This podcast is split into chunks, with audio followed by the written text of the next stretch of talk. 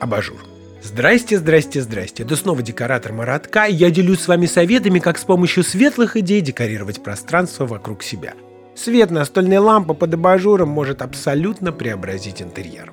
В конце 18 века швейцарский изобретатель Франсуа Аргант изобрел лампу, которая давала в 10 раз больше света, чем свеча. Мы не будем разбираться в ее устройстве, а для нас самое главное в том, что благодаря ее конструкции стала возможность в интерьере иметь не только свет, но и красивое освещение благодаря абажуру. Абажуры бывают разной формы. Самые популярные это форма конуса или, если хотите, колпака волшебника с обрезанным верхом. Хотя есть и простые цилиндры, и восьмиугольные, и даже параллелограммы – Обычно абажур – это каркас из столистой или еще так называемой часовой проволоки. Она упругая и ее трудно погнуть. На каркас натянута шелковая ткань. Именно шелк красиво рассеивает свет. В дорогих абажурах используют две ткани – шелковую подкладку белую или слегка кремовую, а сверху делают декоративную ткань.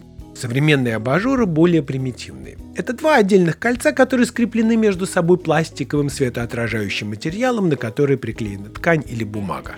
Абажур крепится к патрону лампы через большую гайку или сверху патрона на усике. Самое главное, чтобы лампочка располагалась посередине абажура. Есть абажуры гигантские, на много ламп.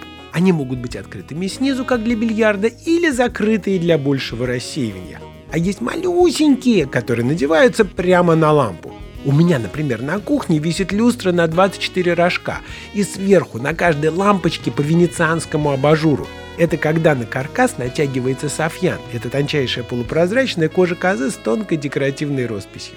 Абажуры представляют из себя целый мир для фантазии и ручного творчества, особенно при декорировании собственного интерьера. И об этом поговорим в следующий раз. Секретов гораздо больше, но начните с самого простого. С вами был декоратор Маратка. И помните, интерьер, который вас окружает, должен быть изящным.